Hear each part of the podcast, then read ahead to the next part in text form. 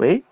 我听不到啊。喂喂，现在能听清吗？喂，听得清啊，都很，我我都现在听不到听得清啊。喂，都听得清啊，干嘛？怎么了？喂喂喂，呃能听到吗三位都在？。喂，现在三位都在吗？都在啊。喂都都在嗯都在还能听清？OK，啊！三二一，喂，能听到吗？事情了。不知道。好，三 二一，开始。各位听众，大家好，欢迎收听《太医来了》，这是《太医来了》的第四期。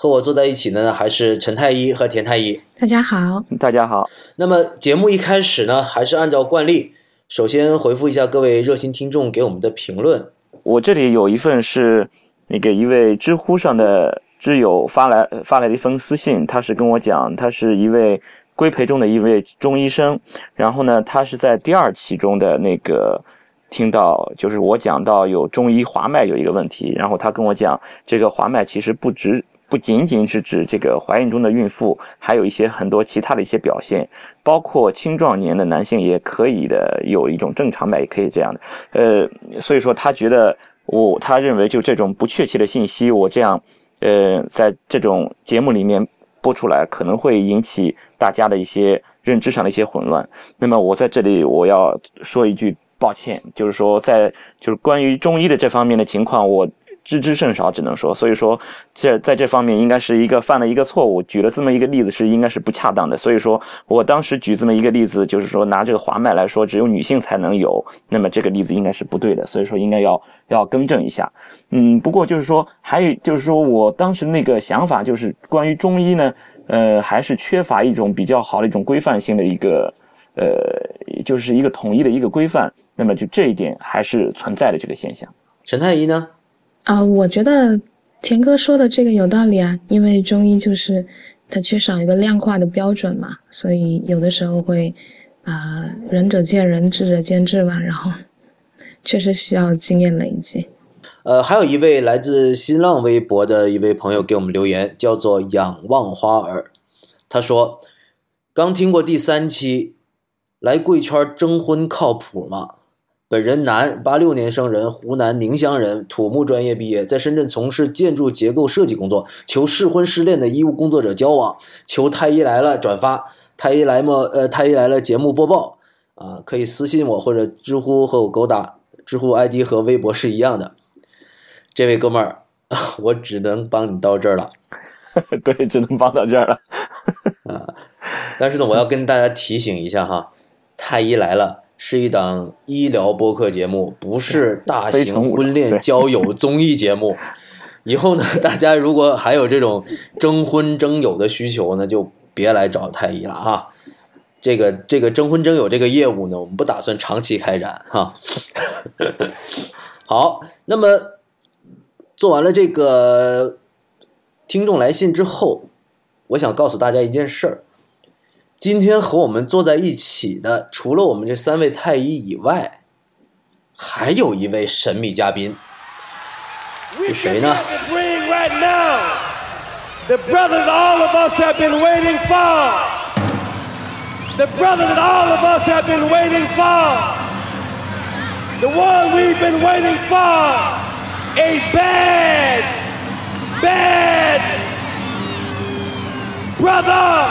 这位神秘嘉宾呢，就是我们几位太医在知乎上的好朋友，孝道人。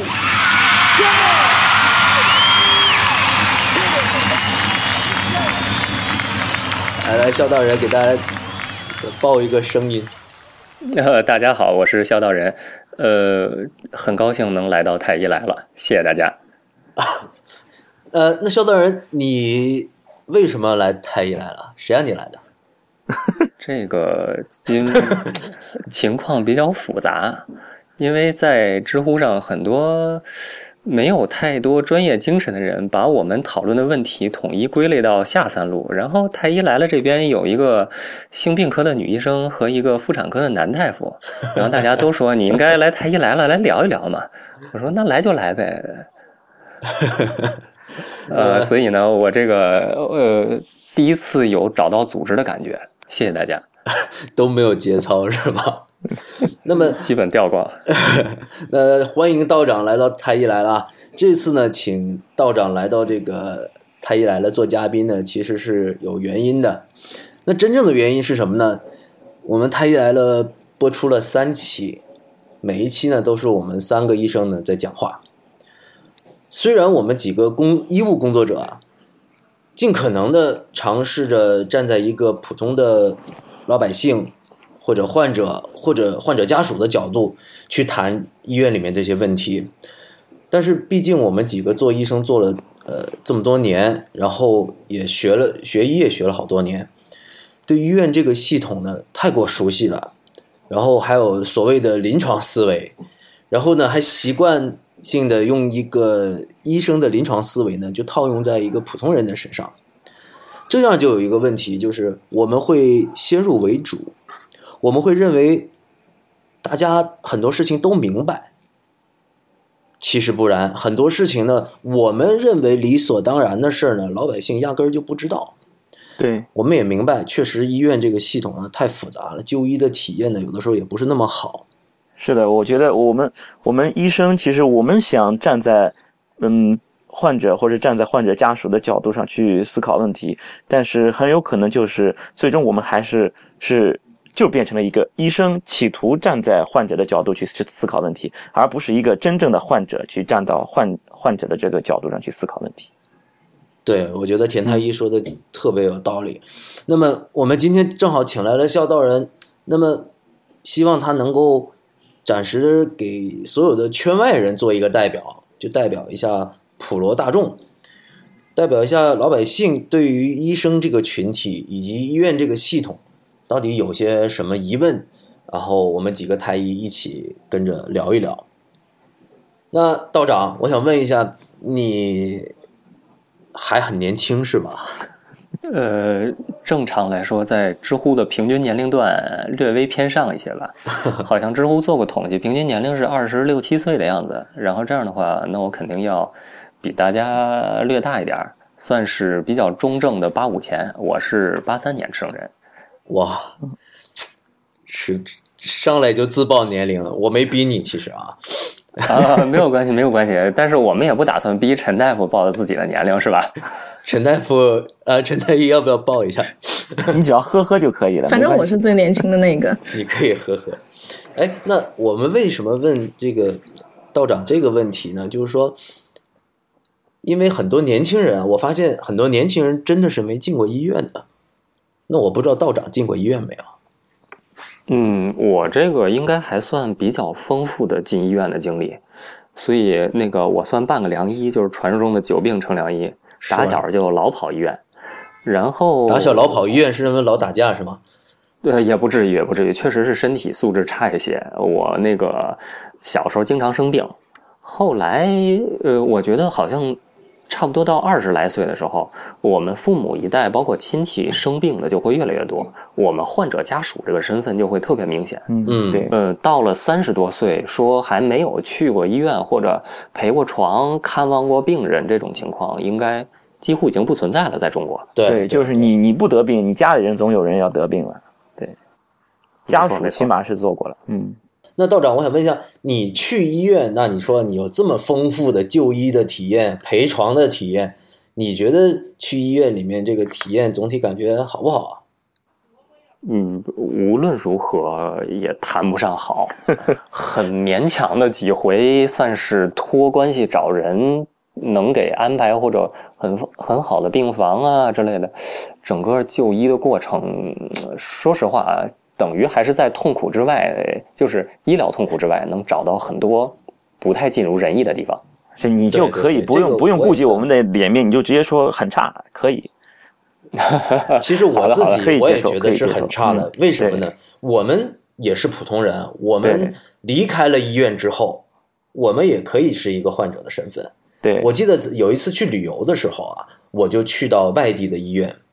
然后之前呢，呃，丁香园还做过这么一个调查，就是说医生去到其他医院的时候，会不会表露自己医生的身份？我是很典型的不会。为什么？我觉得有点招人烦。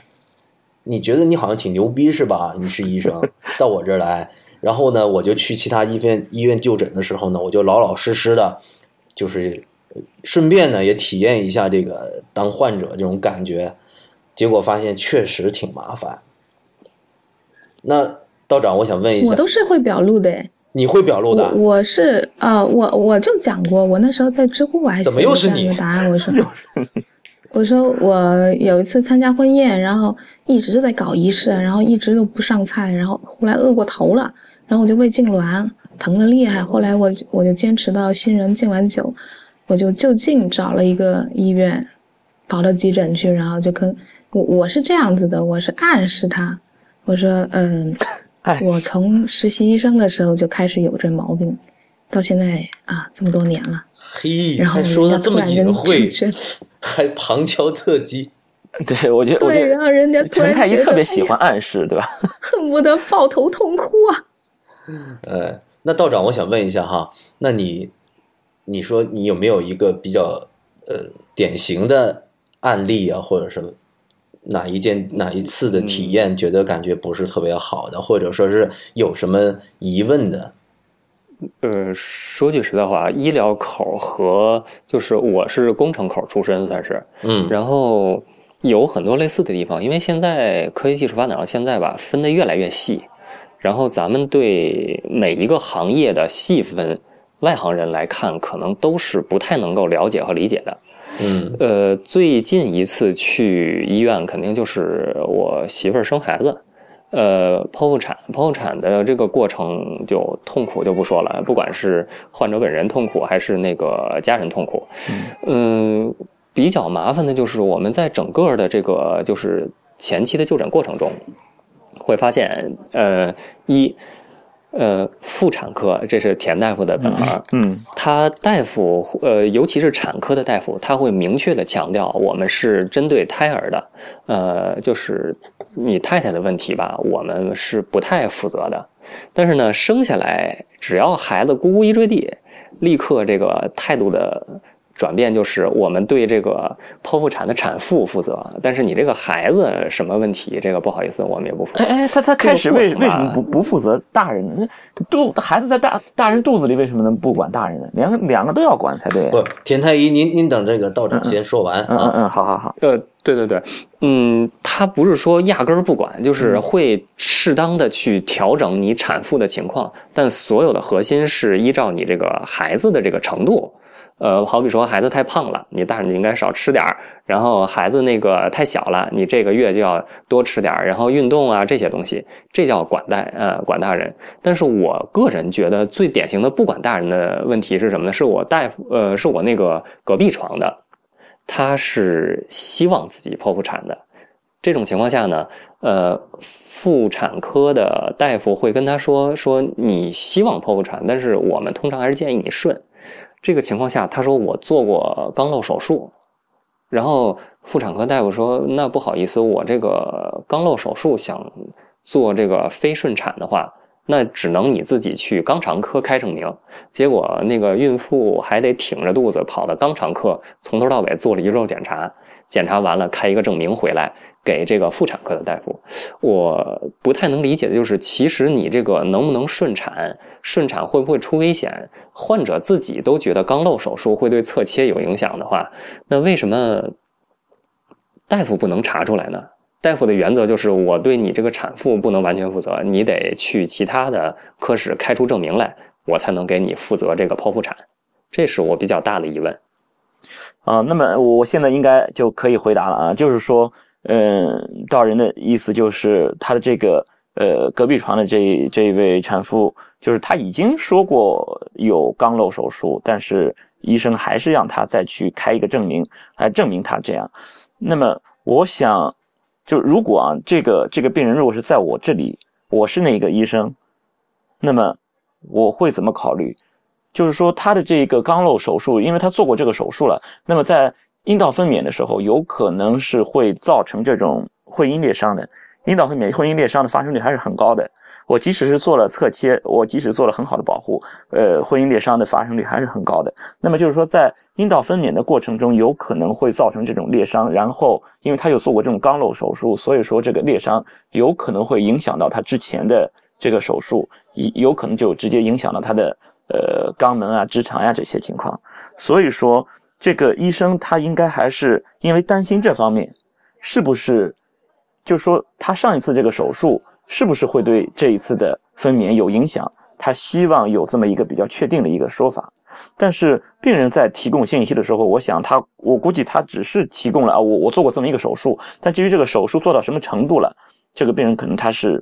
我估计他不一定能说得很清楚。所以说，我想医生可能还要再需要他有一个比较清晰的，你至少你比如说你上一次出院时候的出院小结，或者是你上一次的一个手术记录等等的，就这些相关的一些一些资料，我想是医生是想获得这些东西。我我我是这样估计的，嗯。嗯，我给大家解释一下哈，可能各位听众不一定能够听明白这里面的问题，因为我们在医院里面的分的专科分的非常细，呃，有产科，还有妇科。妇产科其实，在很多的医院都是分开的，或者说是在一个大的一个妇产科里面再分成细的专业，妇科和产科。但同时呢，外科呢又和妇产科又是分开的。而在医院里面，各个各个医生呢，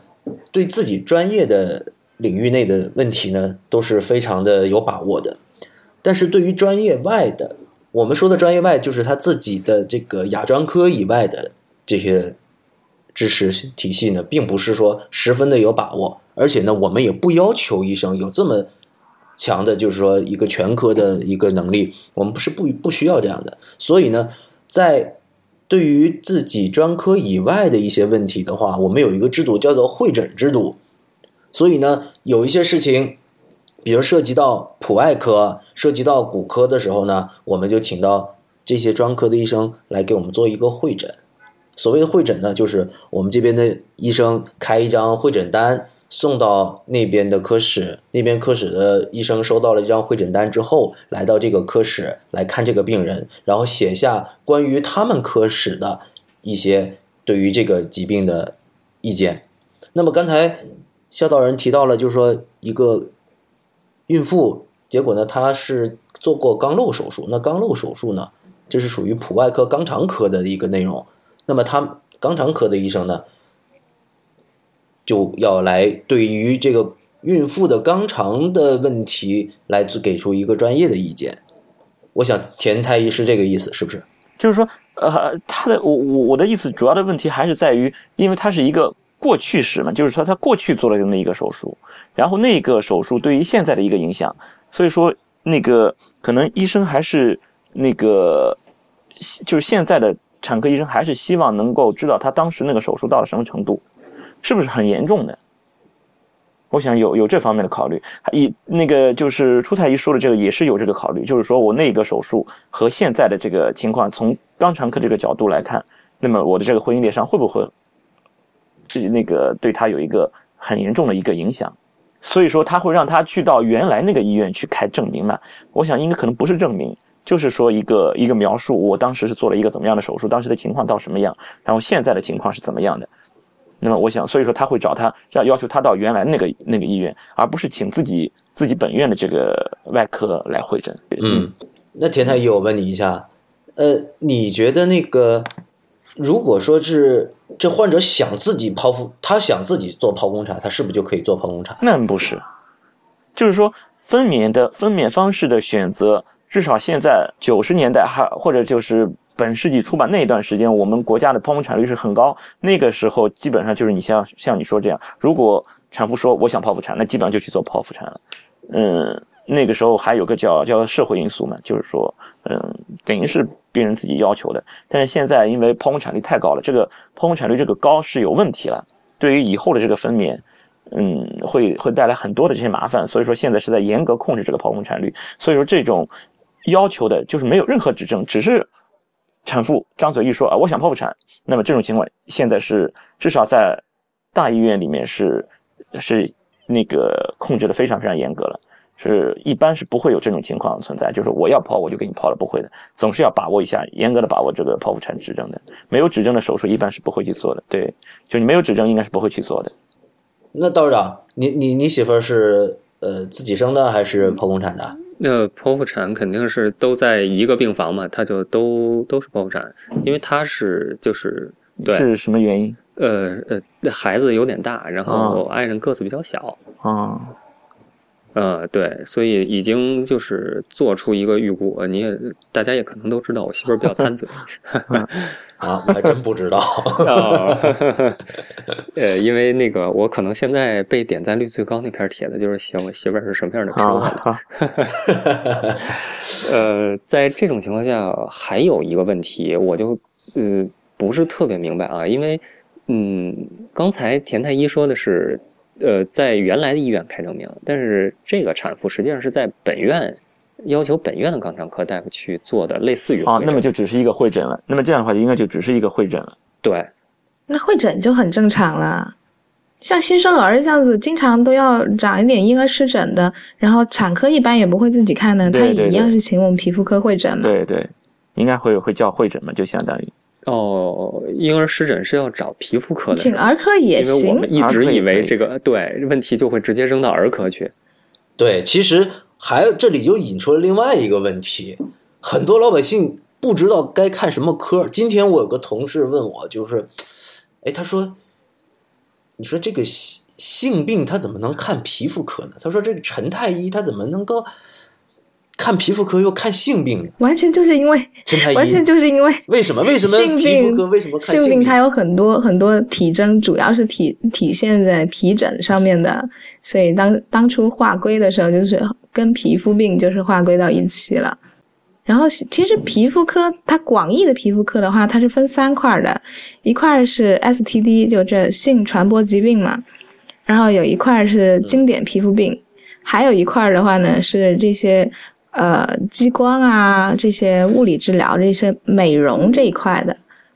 但是美容这一块呢，有一些医院呢又把它划归了整形外科，嗯，所以有的时候确实是会有一点模糊。是有的时候我在医院也会问，哎，我说这个病是看对对，我们有时候叫会诊也要考虑一下，哎，这个叫哪科会诊比较好一点？对，对，对，有的时候说，哎，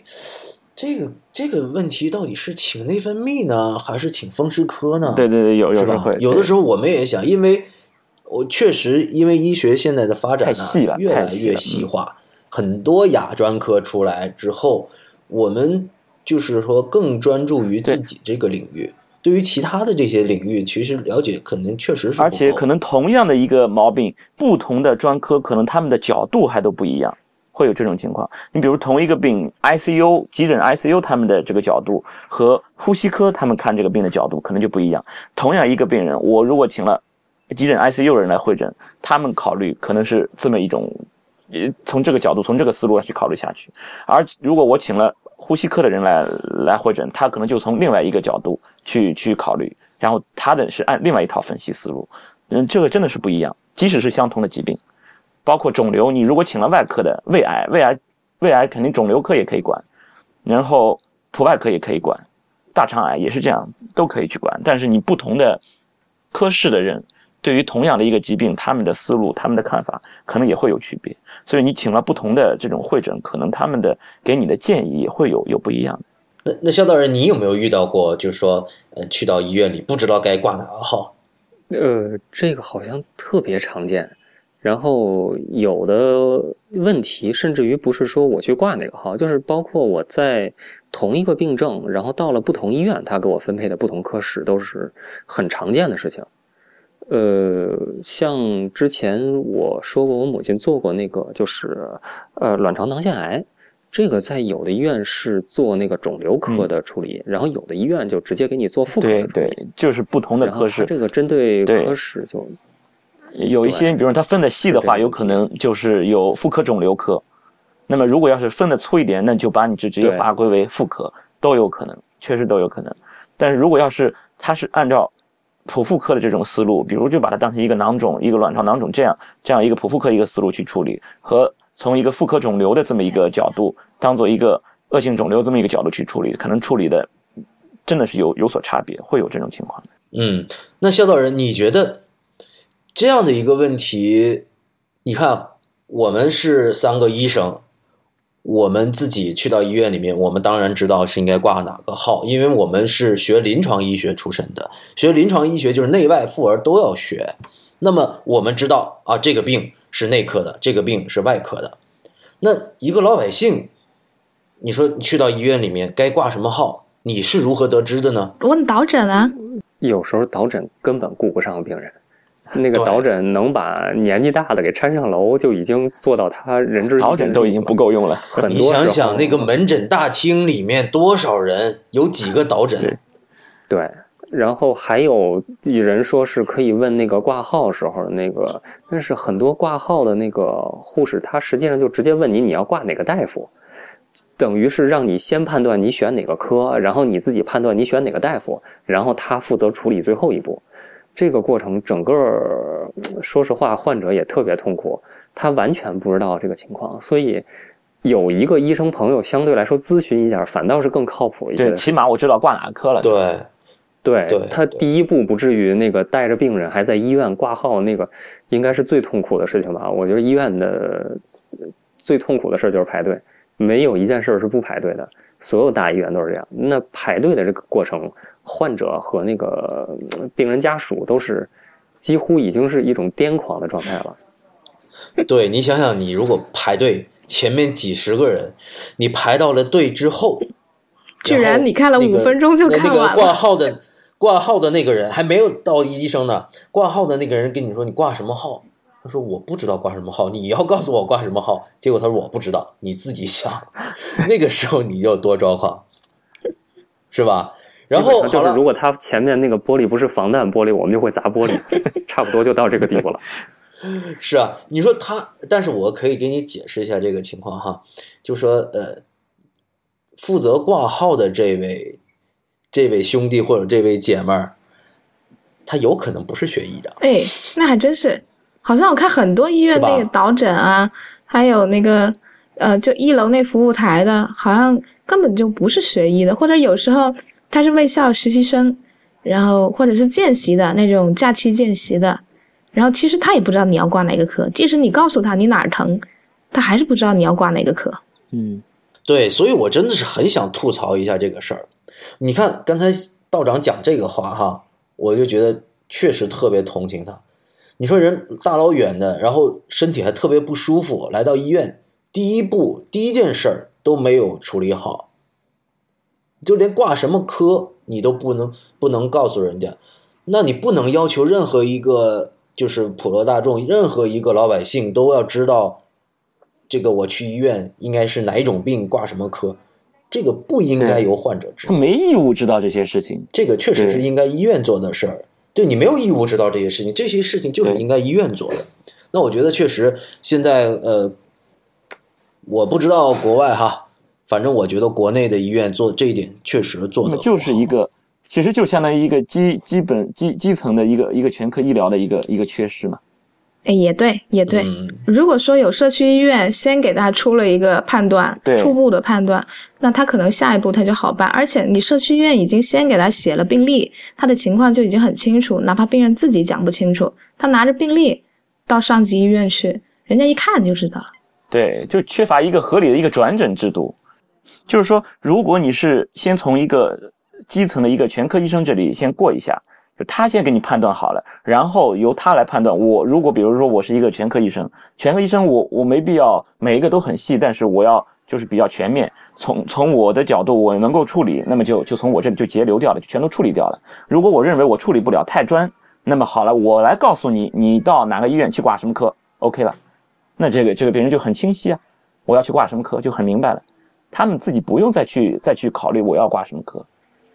这样其实但这个现在没有发展好。对就是这一块儿是哎缺失的，是没有没有发展的，所以你说说如果我我我还真有一张全科证，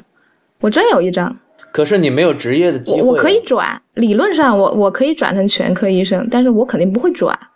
不是，我就想问两个问题，咨询一下啊。一个是这种全科医生可能会沦落到社区医院，他就在社区医院，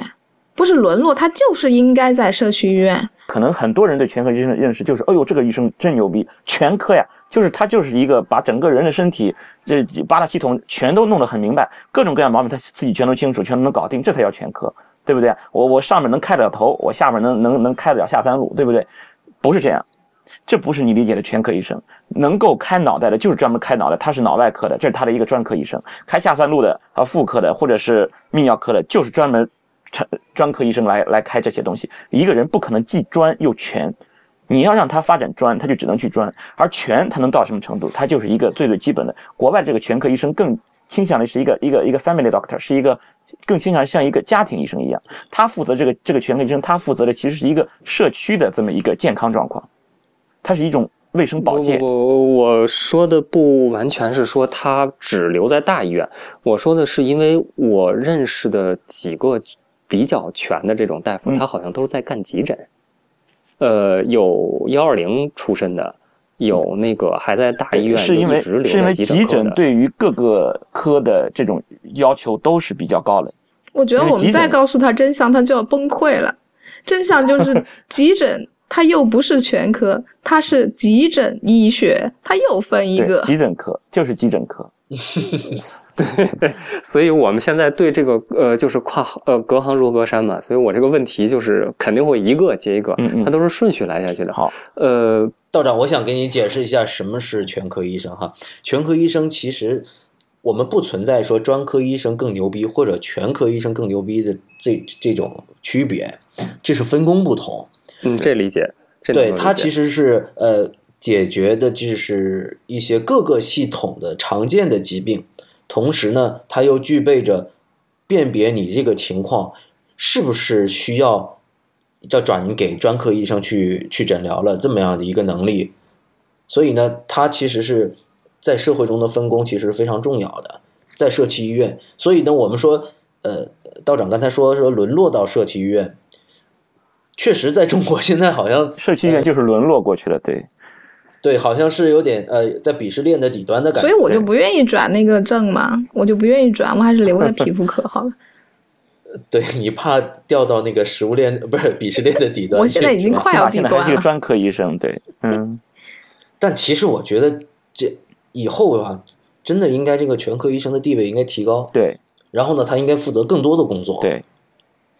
应该不应该说是能力差的人去基层去去做全科医生啊？应该是我觉我觉得应该全科医生和专科医生的地位应该基本相同，差不多。对，就是全科医生也是一种，也是一个专科，就好像急诊科是一个专科一样，全科也是医学的一个专科。呃，朱太医刚才那个话我能理解，我们这种患者是不存在任何歧视的。但是我们常常碰到的一种歧视是什么呢？是大医院的歧视社区医院。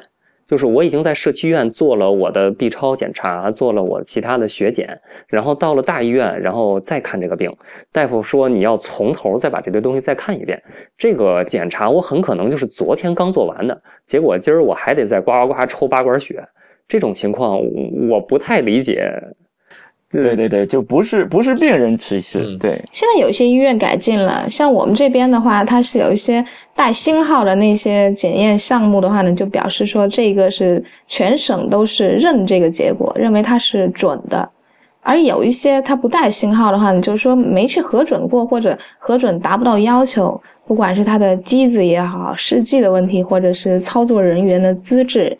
它的可能可能没有达到一个全省你谁看都得认这个结果的这么一个标准。那么，那大夫现在因为风险也大，因为现在医患关系也紧张，有的时候他为了保自己，他就觉得我宁可你再抽一次，你别给我出事，我们再抽一次，再确认一次，会有这样情况的。会有这样的情况。然后，其实这里面呃有很多种场景，有一种场景呢，就是刚才陈太医说的这种场景，就是呃，确实是对这个有一些血液的结果呃不清，不是很很明确。还有一种场景呢，就是说确实是对一些基层医院的诊断和他的检查的这个水准，并不是特别放心，也有这种情况。呃，确实存在这种情况，因为有一些基层医院，他们对于疾病的这些诊断呢，他们有的时候检查的并不是很细致。还有一个呢，它这个知识系统的更新呢，可能并不是很够。另外一个方面呢，关于陈太医的那个观点，我可以再补充一点点，就是虽然呃，我们我们的平时给病人做的检查呢，一方面是检验，另一方面是检查。检验呢，我们一般就是指的是抽血。抽血检查呢，这里面有一些结果呢，它在短期之内都有效，但是你比如说有一些患者到门诊跟我说，呃，医生，我这抽过血了。我说你什么时候抽的？两年前抽过啊。那这种情况就没办法了，是吧？两年前抽过血没办法了。但比如说我昨天才抽过血，啊，那我看你昨天抽了什么血？啊，昨天抽的血常规，那这个不用了。啊，这个那个什么抽了肝肾功能啊，这个昨天才抽的也可以。但有的时候呢，确实有一个比较尴尬的一个情况，比如他两个星期前抽过，那么他现在的病情可能就会有所有所变化了。这个时候就要看这个临床医生他是怎么来判断。如果他觉得啊，你这个情况可能现在的病情和你当时的病情不一样了的时候，他可能会建议你重新抽。那有的时候呢，他觉得啊，你这个可能是慢性病，就那个时候也能代表你现在的这个状况了，他可能就不叫你抽了。田太医，你知不？你有平时有没有说对其他医院来的这个检查结果啊，或者说他们拿的病历啊，或者他们的诊断的证明啊，你会产生一些怀疑？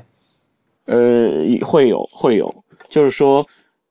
怎么说呢？其实就是我觉得就像是像陈太医说那样，有些时候其实是一种自保，因为我相信了这一个结果，如果真的要是万一是因为这个结果的原因，最终是影响了我最终的判断，那么就是这一个结果可能会会对我的后面的产生一个不良的一个一个影响的话，那我想这个结果的重要性太强了，有有太强的一个重要性。对对对，那么我想我可能还是会选择重新再做一下，倒不是说歧视，真的不是说歧视。OK OK，这点理解了对，谢谢指导，谢谢指导。另外，呃，另外一个呢，就是说，呃，你的这些检查，它不不只是这种抽血化验，你比如说还有一些其他的，呃，你拍的片子，其实你拍的片子，如果你把片子拿过来，我们还是可以继续阅片的。比如说 CT 片，比如说是胸片、磁共振，这些其实机器基层医院的机器不见得就很差，他们这些机器也可以拿来，他们的拍出来片子质量只要可以，那我们也可以不用再重新去拍这个片子。也可以读片，但是 B 超就不一样了。B 超是非常非常依赖于操作者的，就是说不同的人，同样一个病人，不同的人来做这个操作，他们可能看到的景影像就不一样。所以说 B 超我们这边肯定还是要重新做过，这个还是要做的，因为这个是对于操作者的这个依赖性是很强的。对我关于片子这一边，我就真是感触太深了。嗯呃，有些患者拿了一些片子啊，他说：“医生，我都拍过了。”结果我说：“你拍这个片子不对呀、你这个现在虽然说你之前拍过片子，但是你拍的是胸片啊，我现在要给你拍腰椎啊，不一样。对，但是他不懂，他觉得我拍过片子了，这医生又让我拍，太缺德了，真不是这么回事儿。因为拍片子是分部位的，有的时候我确实不理解他们会，但是确实对于老百姓来说哈，他们确实不分分不清，他觉得拍片子就应该全身都拍了，其实不是。还有一种情况，就是医生，你看我拍的片子，你看看吧。我一看这片子黑乎乎的，看不见，他不知道把这个片子放哪儿了，他可能放在车尾箱了，可能放在阳光下啊暴晒了。对对对，有可能。他这个胶片呢、特别怕热，怕热了之后被晒过之后，或者放在那个汽车的车尾箱啊，或者是特别热的地方之后啊，所以变得很黑很模糊了。各位听众，你如果再拿这种片子啊，出太医真没办法帮你看，到时候真得重新拍一个。然后呢，还有一种情况就是说，刚才田太医也讲了，呃，有些基层医院它那个影像学的那个条件也不错，那硬件条件也不错，拍出来片子都挺漂亮的。还有一些医院呢，片子不错，但是呢，他们可能出的报告不一样。有些患者他就拿一个报告过来，就说嗯：“哎，楚医生，你帮我看看这个，我昨天拍了片子。”我说：“好。”然后我就等他，他说：“给你看。”然后他递一张纸，我我再次跟我们的听众讲一下，你你第一张报告和第一张片子是不一样的，因为嗯在我们医生看来，片子是客观的，报告是主观的。对，道人道道长，你听懂吗？呃，能够理解这这个，能够理解这个观点。对嗯，就是说，你比如说你拍一张照片给我看，你说这个是美女，对于你来说，你觉得是美女，可能我觉得她是丑八怪呢，对不对？所以说，只有照片这个东西才能够是客观的代表了你那个身体的情况。那位医生他可能给你下了这样的一个诊断，可是我越过片之后，我可能有不同的观点。所以呢，在门诊看病的时候，还是希望大家能够带上片子，而不是仅仅带一张报告。呃，还说回就是刚才就是妇产科这个问题啊，我媳妇儿生孩子的时候，因为她在美国有同学，他们好像已经开始普及这个无痛了，但是在中国好像连止疼泵的普及都比较困难。我们呃，反正不管是奶爸圈还是这个产妇圈，经常碰到就是，如果患者自己不主动知道还申请的话，大夫都不会问你要不要上止疼泵。妇产科的这真的是在北京这边，我们起码碰到过四五个不同医院的都反映过这个问题，说除非你主动说，呃，是有这种情况，有这种情况，是的。对，麻醉医生是会这么问一句，但是确实我们也碰到过有患者，他们把麻醉医生的这种问理解成是麻醉医生在向他推销药，有过这种情况。有过这种情况，所以说有一些麻醉医生他是碰到过这种事情，他就干脆我就不问，免得我被你误会。我就我我碰到过，就有麻醉医生直接就抱怨，真的我就多一次多了一嘴，相当于就像就像我多嘴一样，我问你一个，反倒被理理解成我在推销药了。那好了，那随便你，反正我就因为这个这个药配不配是你自己疼痛的问题。你如果要是觉得我不用打麻醉棒，我回去用点止痛药。就是不用背镇痛棒，用止痛药，其实这个效果也差不了太多。但是如果麻醉医生问的话，有些人是会有这种误解的，所以有些人可能就选择不去问了，或者是干脆就这一个医院，大家都说好了，那算了，我们就都不问。你知道，你来问我，你来要求我要用背麻棒，好的，说明你知道这个事情，可以的，你来要求，那我就给你背上。你没有要求，你没有要求就算了，我就不去问你了。对一个误解，我觉得是一种误解所做造成的。再一个就是这个呃无痛分娩呢是这样，我们医院现在也是在普及这个分娩镇痛的，就是说随时你只要在产程里面，只要你有要求，你符合打分娩镇痛的这个条件了，我们是二十四小时都有麻醉医生可以过来给你打这个麻醉的。但是还是有一些呃医院我知道，其实大部分。国内的这个妇产科医院，大部分还是没有这个普及分娩镇痛的，可能两方面的问题。一方面呢，可能就是技术上的，就是说他们对于这个分娩镇痛，对于麻醉的这个要求，还有就是产程管理，可能他们在这个专业技术上，可能还是需要就再跟进、跟跟进一下。还有一个问题就是说，有一些大医院可能他们也没有开展，可能是跟呃这个钱的分配上有关系。就是说，麻醉医生因为那个。在在收入上，麻醉医生是可能你打一个麻醉，他们好像是没有多少钱进去的，不会有多少钱收入，甚至就是就像是一个无私奉献一样，打这么一个麻醉，然后就是你这个麻醉的钱，医院里收不了多少钱，但是这个麻醉还是有麻相麻醉相应风险，这是一个硬膜外的一个麻醉，整个操作的麻醉跟你那。整个这个麻醉的操作跟你做一台剖腹产，呃，麻醉医生要做的操作是一模一样的。他要进行的操作，他要承担这些风险都是一样一样的。但是他们是承担的风险，付出劳动，但是没有得到这个回报。所以说，可能他们很多大医院他们是不愿意去开展。哦，是有这种情况，是这样子的。对，哎，道长，我想问你一个问题啊，就是你作为一个普通人，你觉得怎么看待这个疼痛和这个镇痛泵的事儿？就是你觉得，呃。到底应不应不应该上这个镇痛泵？你有没有想过？嗯，一开始我们没有太深入的了解这个止疼泵的过程吧，就会以为这个止疼泵就是在身体上某个地方注射的。等知道它是要从脊椎注射，并且连着挂上好几天，这种情况下，我们肯定就会担心，在这个住院环境下有没有其他的风险。呃。疼痛这个事情反倒成了第二次要考虑的，包括所有的这个妈妈啊，或者说产科医生给的建建议都是，你不要太依赖这个止疼泵，本身它不会能缓解你各种疼痛或者各种过程。包括我在陪我爱人这个宫缩恢复的这个过程中都很痛苦，但是我们基本上能坚持不用就不用。呃，大概累计那么两天多，也就打了。不到十次，摁了不到十次，剩下的情况基本上都是硬挺过去的，怎么疼也都硬挺。硬挺啊，呃，对，就是有止疼棒。我是就我我是就挂了一天，然后就撤掉了就可以了。我们好像是挂了啊你两天。你干嘛了？当时你挂了一天。我生孩子呀，哇，你这啊个爆料啊！陈太医生过孩子没，关系生过孩子，呃，但但是你说这个分娩阵痛，但是这个分娩阵痛其实就是至少在产妇那个时候，她是什么都不会在乎，一点儿什么东西都不会在乎。她当时只有一门心思，就是你现在让我现在马上不要让我痛了，因为这个痛实在是你你你熬不过去的，真的是很多孕产妇她们那个时候是熬不过去的。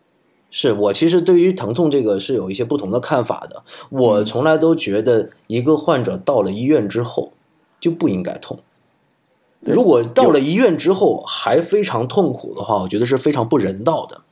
持有我这样的观点的人，其实并不是说非常多，在临床上，有一些医生觉得，嗯、痛就痛一点，你病了嘛，是吧？或者你生孩子嘛，肯定得痛的。但是我如我觉得，如果是有这样的技术，可以达到无痛分娩，或者有这样的一个技术，在术后可以持续镇痛，将你的这个疼痛可以控制到一个人类可以接受的一个范围内的话，我觉得是可以的。尤其听到刚才道长说，很多的时候那个疼痛就是硬挺着的话，我觉得其实这样不好。这里面有有一些可能是，可能是有一些医疗界来的一些观点，说打太打了太多麻药不好。那么还有一些人就觉得说，哎呀，呃，打了会会有一些有一些医生可能会说，啊，打了麻药之后会掩盖症状，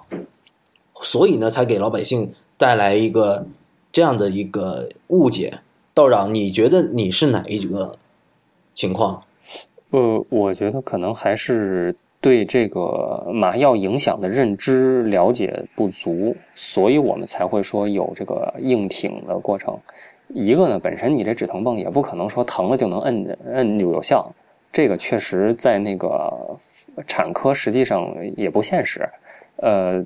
陈太医应该知道，他即便再疼，你摁那个止疼泵，有时候也只是后脊椎凉一凉，不一定能缓解这个腹部的疼痛。对这个腹部疼痛缓解可能非常微小，甚至于它只是那分散痛又有什么办法呢？那痛那时候那时候我婆婆的意思是，如果我持续挂着这个止痛泵，很可能我奶出来的孩子是傻的。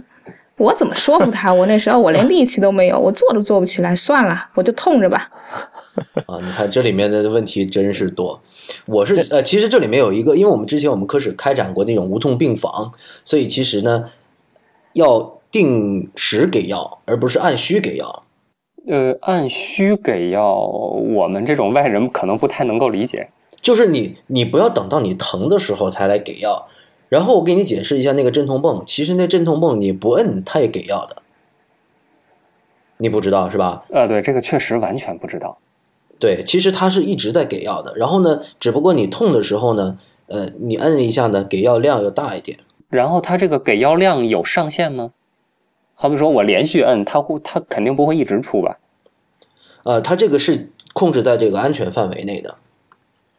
我刚才都没好意思告诉你，其实我一次都没摁过。哇，好伟大！好，那我们今天的节目呢，就先到这儿。非常欢迎孝道人这次来到我们太医来了做嘉宾。那么我们这一期讲了什么呢？讲了这个孝道人带着媳妇儿去医院生孩子里遇到的各种奇葩的事儿。同时呢，在这一次就诊经历里面呢，他发现了很多这医院里面非常非不人道或者说是很不人性化的地方。那么我们比如说呢，我们那个科室之间的沟通，还有科室之间请会诊的制度，还有一个就是为什么我们医院之间可能会存在不信任？其实呢，并不是不信任，是我们医院之间这里面的对于这个信息的这个互通还是有一点点问题。那么你们还有什么其他想说的？主要是虽然现在的呃，可能大家去医院的就诊体验还不是很好，可能一时之间也不会有很大改善。不过能够通过我们的节目来了解一下这些制度到底是怎么回事，可能对以后去就诊也会有些帮助吧，因为都是这样嘛。我去别的部门办事儿的话，我肯定也是顺着别人的规矩来，这样子事情就会办得快一些。嗯，就是说能够希望，其实就是医生患者之间，我们大家都互相体谅一下，互相理解一下。人病人来来看病，本身他已经很痛苦了，然后还要再经历你们医院里面这些折磨，确实是也 也很难过的这么一个过程。然后嘛，医生呢，其实在医院里面也都忙的，也都是处于一种非常紧张呀，或者是忙碌的这么一种状态。呃，医生的一些判断可能也是出于一些，就是些医疗的一些一些专业的一些一些判断，可能在病人的角度就不是那么容易理解，可能会产生一些误解，所以说就是这这个相互之间的这种误解就会加深了，就是不停的这种恶性循环这种加深，就把这个医患之间这个隔阂可能就会越拉越大，所以说就希望大家我们就是怎么说，就是互相理解、互相体谅吧，只能这样。嗯，我的观点反正就是，既然你已经生了病了，那咱们第一问题就是先解决这个看病的问题，不要忙着把自己的这个疼痛和愤怒去转移到其他地方，那对于治病反正毫无帮助。患者和医生既然双方都还有缺陷的话，那就双方共同向好的地方弥补吧。呃，制度上做不到的事情，咱们只能靠人力来补。那患者也要增强自身的认知和。反正多上太医来了也是有帮助的吧。对，哎，谢。如果每一个患者都像这个孝道人这样子对我们这么理解就好了啊。对对，孝道人最后这句话说的最对了，就是要多听太医来了。好，那我们这一期的太医来了就到这儿，欢迎呃，谢谢大家的收听。我们的再次提醒一下大家，我们的官方网站是太医来了 .com，我们的官方微博是。呃，太医来了，at 太医来了，我们的 Twitter 就是太医来了的全拼。那么我们现在又新增了一个一个沟通的平台，就是我们的官方微信号，我们公一个微信公众号。我们官官方的这个微信号呢，未来将由我们三位太医，呃，每天都给大家推送一条语音信息。这条语音信息呢，会包含一些呃科普的小常识，欢迎大家关注我们的。微信公众账号就是太医来了，大家只要去搜索一下就行。好，谢谢大家收听，再见，拜拜，再见，再见。